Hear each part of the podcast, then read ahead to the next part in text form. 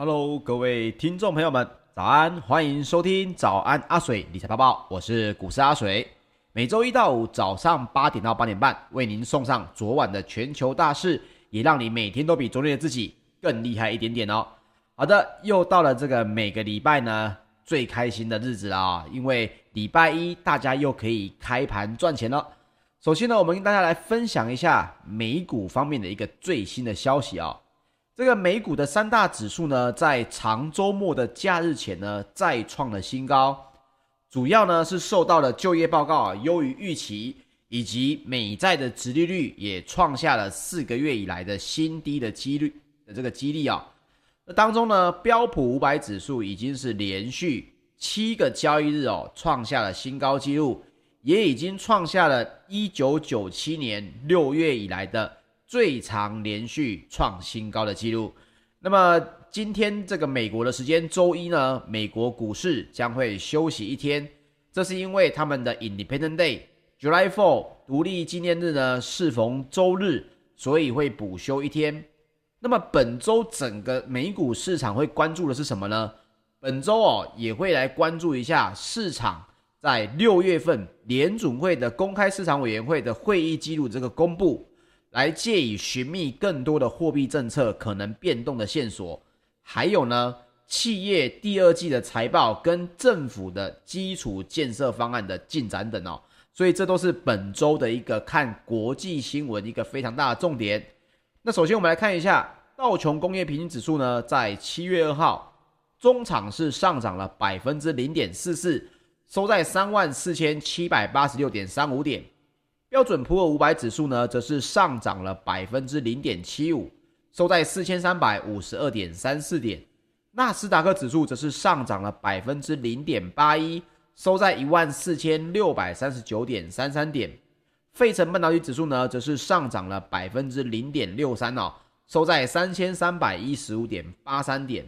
那么，其实整个美股来说，上周的一到五呢，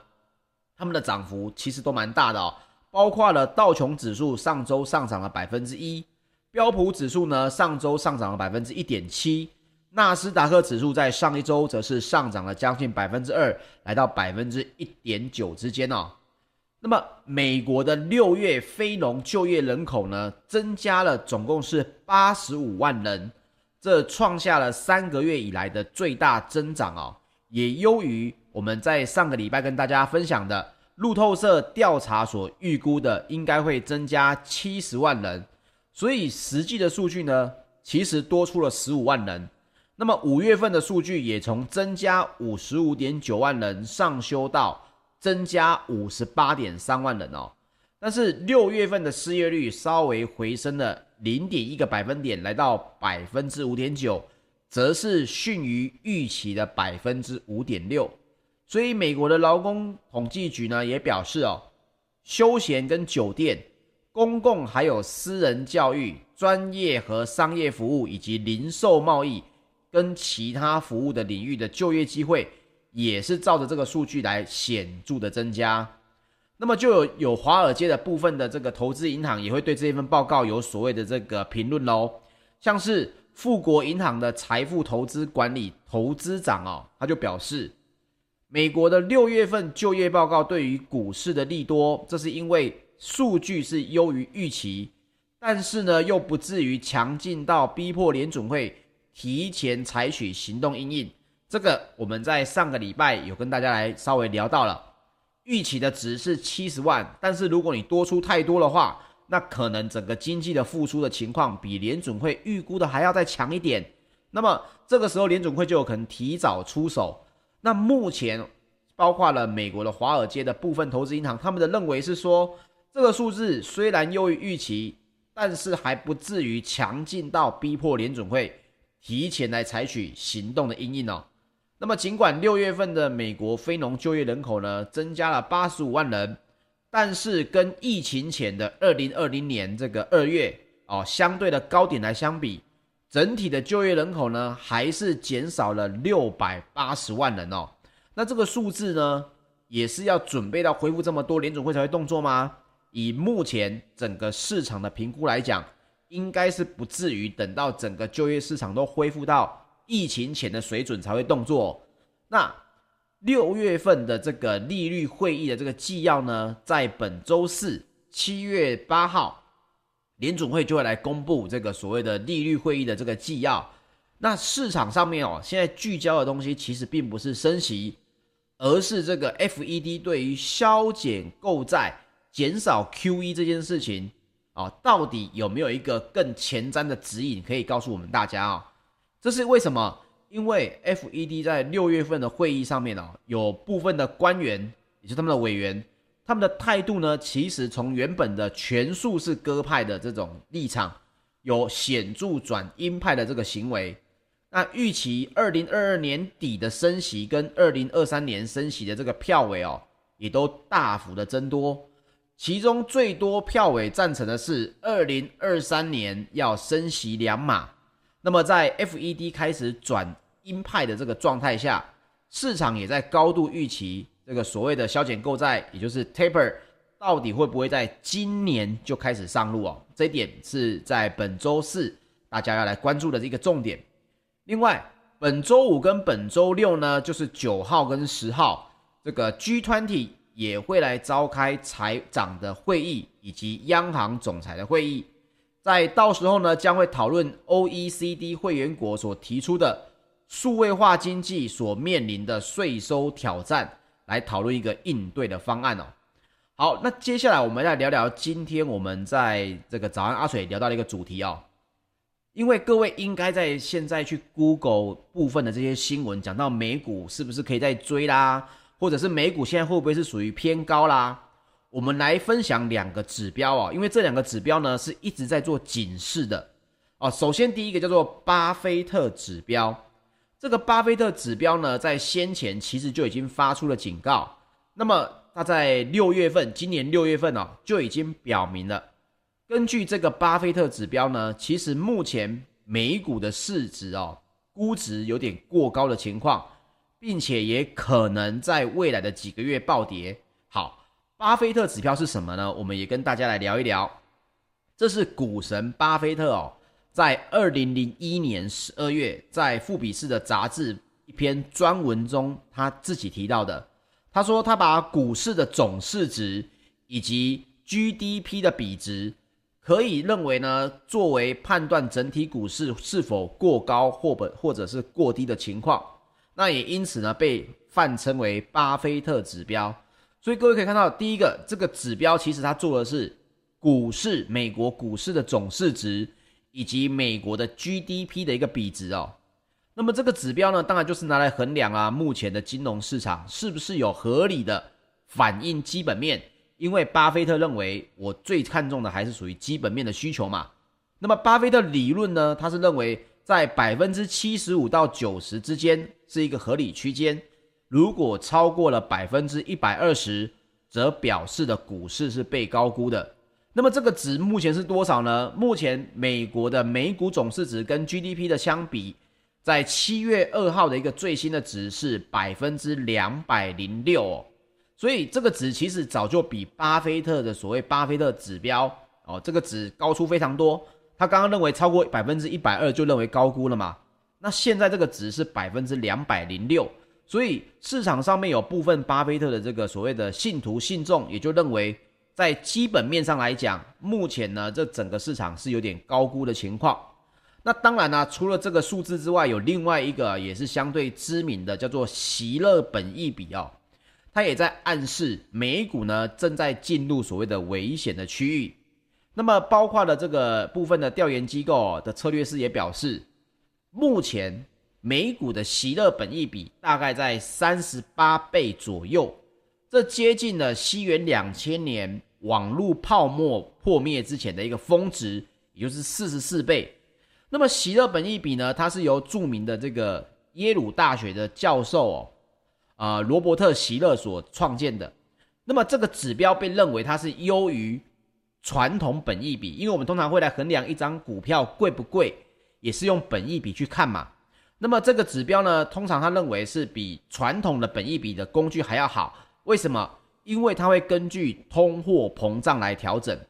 那各位一定觉得说，凭什么耶鲁大学的教授哦，这个罗伯特席勒出来讲就算数呢？这是因为罗伯特席勒呢，他其实本人哦是二零一三年的诺贝尔经济学奖的得主，所以人家拿出这个头衔呢，基本上大家也是知道了，他说的东西有非常重要的这个学术地位哦，跟这个所谓大家的一个认为的呃重要性。那他本身呢，也提出了这个席勒周期性来调整本益比，他会把一般的本益比呢，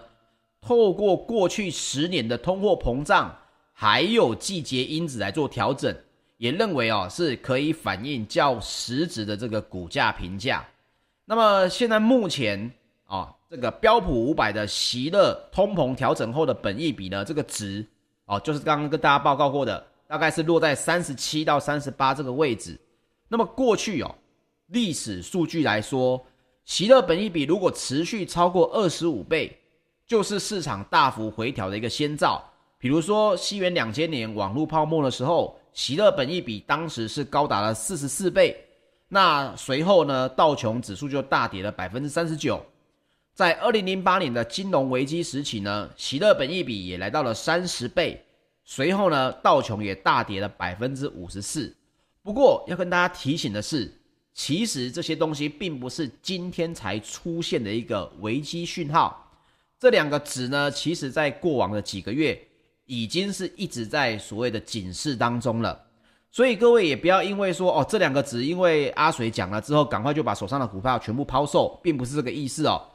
只是要跟大家来分享说，这两个值本身代表的意义是什么。那么也包括了在华尔街的这些相关的这些投行的人呢，其实他们也有部分的团队也有说出一件事情啊、就是说没有任何的股市指标是万无一失或者完全预测精准的。那么股市被高估呢，你必须要参考背后的原因。像现在大家认为高估的原因是因为什么？资金太多嘛，资金没地方去嘛，所以也并不意味着你的投资者需要立即。采取激烈的措施啊，比如说啊，听到这个就赶快把手上的股票全部卖掉，甚至反手做空哦，这并不需要各位这样做。它不是一个行动呼吁，而应该是一个你身为投资人本身就应该要知道的。这可能在过往历史经验是什么警讯，而现在也出现了这样的警讯，它比较属于密切关注的一个呼吁哦，让你自己心里面有个底。不是要你卖掉所有的股票来换现金的啊、那么在华尔街呢，也被称为巴菲特指标的另外一个叫做威尔夏五千全市场指数呢，也目前每天都在创下新高哦。这个指数呢，也目前维持在百分之两百零四左右。这个值大家就认为说，嗯，还是要稍微注意一点哦，因为还是高于网络泡沫前的百分之一百五十九点二，所以。这两个值的出现呢，其实给大家一个观念，就是接下来八月份的这个 FED 联准会有可能开始会有所谓的讨论削减购债 taper 这件事情出现，它会比讨论所谓的升息的时间点，目前看来是还会再早一点。那么会不会因此引发引发了市场的资金的流动呢？如果会，那么各位就要注意，一旦市场的资金退潮之后，以股市。目前这么高的水位来讲，就有可能引发了一波的回档哦。这一点是其实投资人都已经知道的事情。所以你说这件事情会不会造成恐慌？我个人认为，如果你担心害怕的人，早就在现在逢高就已经在出场了。那如果不害怕的人，一定也是认为整个投资的节奏可能还是来到升息之后才要做调整，做这个前面所谓的削减购债啦、减缩 QE 啦。这些东西会不会影响它呢？这要看你自己的投资组合了。这点也是分享给大家。好，另外我们来聊聊这个欧股方面哦。欧洲的晶片股呢，算是报喜，然后泛欧指也收高。不过，银行股的疲弱跟对 Delta 变种病毒的忧虑，也压抑了这个上涨的幅度。那么在周五呢，泛欧的 STOXX 六百指数是上扬了百分之零点二六。欧洲的三大指数则是涨跌互见，在英国的 FTSE 一百指数是下跌了百分之零点零三，德国的 DAX 指数则是上扬了百分之零点三，那么法国的 CAC 指数呢，则是下跌了百分之零点零二哦。那我们为什么会讲到欧洲的晶片股呢？这是因为在上周五，欧洲的晶片股哦走扬了百分之一点一，包括了记忆体的大厂美光呢，计划在二零二四年起要来使用半导体设备商艾斯摩尔的这个 EUV 的，也就是所谓的极紫外光的设备。也因此呢，因为这是一个大厂所要来更换的一个投产设备的计划。所以艾斯摩尔呢，也因此股价攀升了百分之一点四。那另外呢，ASM International 也上涨了百分之二点五哦。这个主因也是预期第二季的订单将会增加。所以各位应该最近也常常听到这个晶片在缺嘛，也包括了在美国哦，还有加拿大也都有所谓的热浪袭来，已经出现的，甚至是你要在网络上面买冷气或者是买电风扇哦。一机难求的情况，我去看了一下这个新闻的报道，也是蛮夸张的哦。光是这个，因为原本加拿大的纬度比较高嘛，大家没有这个所谓吹冷气或吹电风扇的需求。而现在呢，不止网络上买不到，大家去脸书的二手市场想要买电风扇呢，价格竟然也飙升了十倍哦。所以这一点呢，在包括了晶片短缺的情况下啊，这个冷气啦，这相关的这些晶片，也都是需要这些大量的。生产的情况下，那有短缺怎么办呢？价格跟货源当然也会一路的走高哦。那也包括了现在又来到了这个航运股呢，现在航运的费用还是非常贵的情况。包括了今天最新的新闻，航运的货柜费用呢，来到美东已经来到了九千美元的大关了。所以你说整个东西在全世界各地还是会往我说的这个方向去走哦。各位一定要稍微注意一下，在过去的十年。疫情前我们聊的都是全球的全球化，但是现在呢，各位可以看到运输的价格一旦往上升，还有通膨的需求以及晶片，现在大家发现仰赖国外，原来呢就会造成这个国内相关的设备短缺，所以大家会从全球化又转回来原本所谓的区域化，这其实也符合符合了这个大家上面所说的合久必分，分久必合，也是如此啊。所以各位可以在疫情之后发现一些新的商机，包括到我已经发现到啊，有一些懂得赚钱的朋友呢，像是我在看呃对岸哦，甚至已经有些人呢在尝试着出口哦他们的冷气跟电风扇到加拿大去哦，我发现这个速度是真的是非常的快啊。不过就是热浪的新闻一来之后，这个整个动作就非常的快了。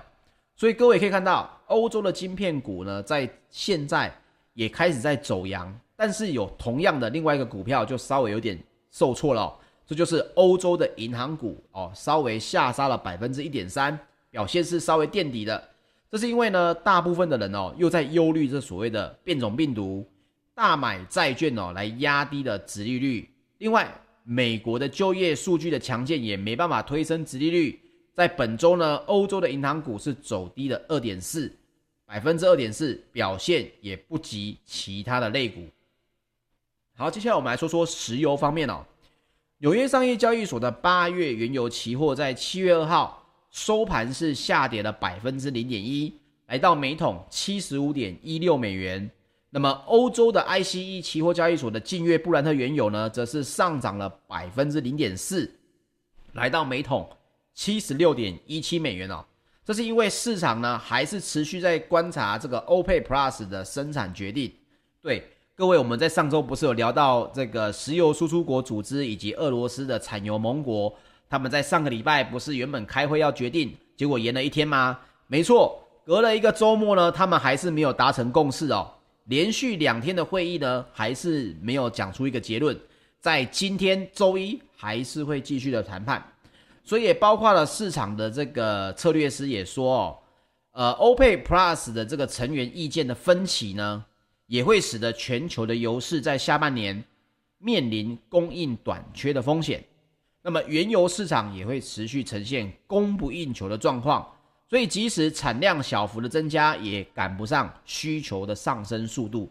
好，这个细节在上礼拜有跟大家聊过了哦。这个主要是因为周一呢，为什么会继续延续上个礼拜的这个产量会议呢？因为哦，原本一度已经达成了在八到十二月。这些 OPEC Plus 的产油国呢，每天要来增产四十万桶的原油，预估下半年会增产两百万桶。但是阿联酋跳出来了，阿联酋跳出来说我不同意，我不同意这个协议。阿联酋呢要求 OPEC Plus 应该要上调该国减产时的这个基准线，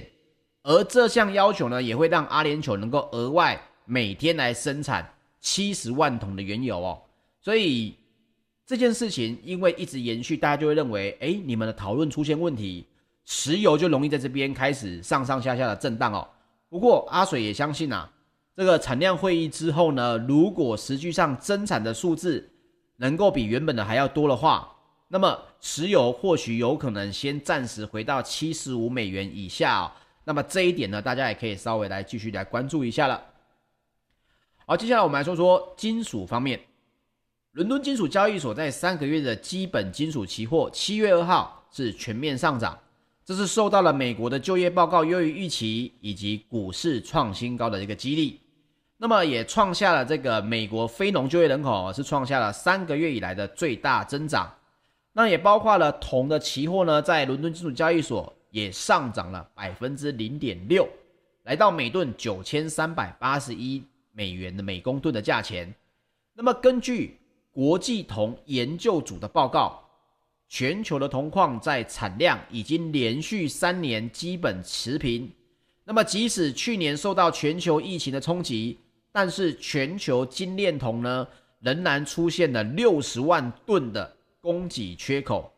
另外，二零二一年呢，全球铜产量预估将会年增百分之三点五。所以在二零二一年，今年应该是可以有铜市有小幅的一个供给过剩，大概是六万吨的这个供给过剩。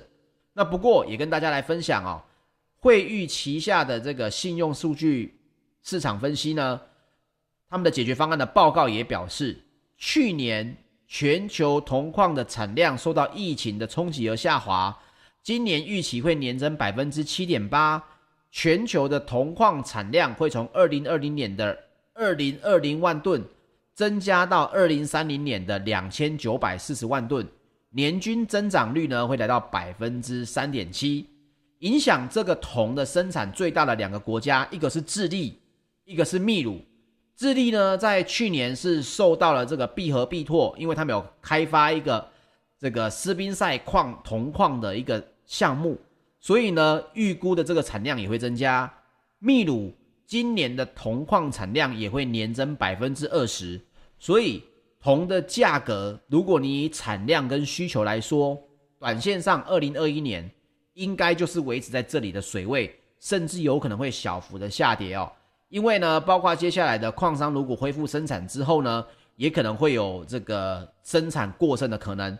不过当中还是有变数。第一个包括了这个必和必拓在智利的这个部分问题，大家也知道，工会嘛有可能罢工。另外，秘鲁则是政局的稳定度也相对的不稳，也可能会对矿商的营运跟产业供应链之间来造成了相对的冲击。所以呢，包括了这些国家正在积极的恢复铜矿的生产，铜价在短线上面有可能会稍微的回跌，但是呢，来到了后面。基建计划的持续增加，还有全球复苏的情况，就有会让这个铜的需求也陆续的增加哦。这点大家可以来稍微来继续的观察一下，铜矿的价格呢，可能要来走一波小幅的震荡了。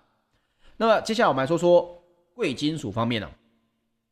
纽约商品期货交易所在八月的黄金期货，七月二号收盘是上涨了百分之零点四。来到每盎司一千七百八十三点三美元，这是因为美元指数呢在上周稍微小幅下跌了百分之零点三，美债的殖利率也创下了四个月的新低的一个稍微影响。那么全球最大的黄金 ETF 道富黄金财富指数基金呢，在二月呃在二日黄金的持有量也减少了零点五八公吨，来到一千零四十二点五八公吨哦。那么，包括了这个 TD 证券的商品策略主管呢，也报告也显示，金价在六月份下跌了百分之七，这写下了四年半以来的最大月度跌幅，主要是因为联准会升息的预期提前的这个影响。不过呢，这个该行也认为哦，联准会的目标并不是只有控制通膨，还有充分的就业。在就业市场充分恢复之前，联准会不会轻言升息，这也是联准会会将通膨目标弹性化，允许通膨在一段时间内维持较高水平的一个主要原因。那么报告也指出，当前美国的就业人口跟疫情相比呢，仍然短少将近要七百万人左右，所以就业市场的恢复并并非是一触可及的。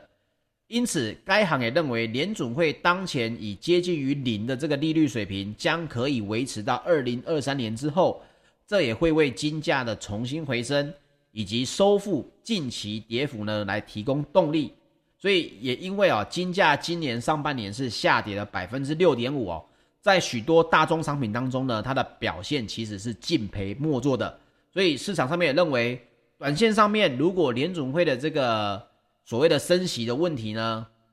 这件事情如果可以延后的话，黄金在短线上面应该还是可以慢慢的往一千八百块美元每盎司的价格来成长啊。不过阿水这个也一直在跟大家分享，短线上面黄金并不是一个好的投资的商品，因为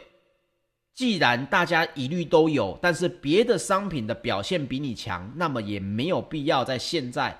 去找寻这个所谓的。啊、表现净赔莫做的商品来来去投资嘛，毕竟这后面有一定有投资人不买的理由哦。像是我们每天在分享的这个黄金 ETF 的最大，呃，应该说最大黄金 ETF 的这个指数基金，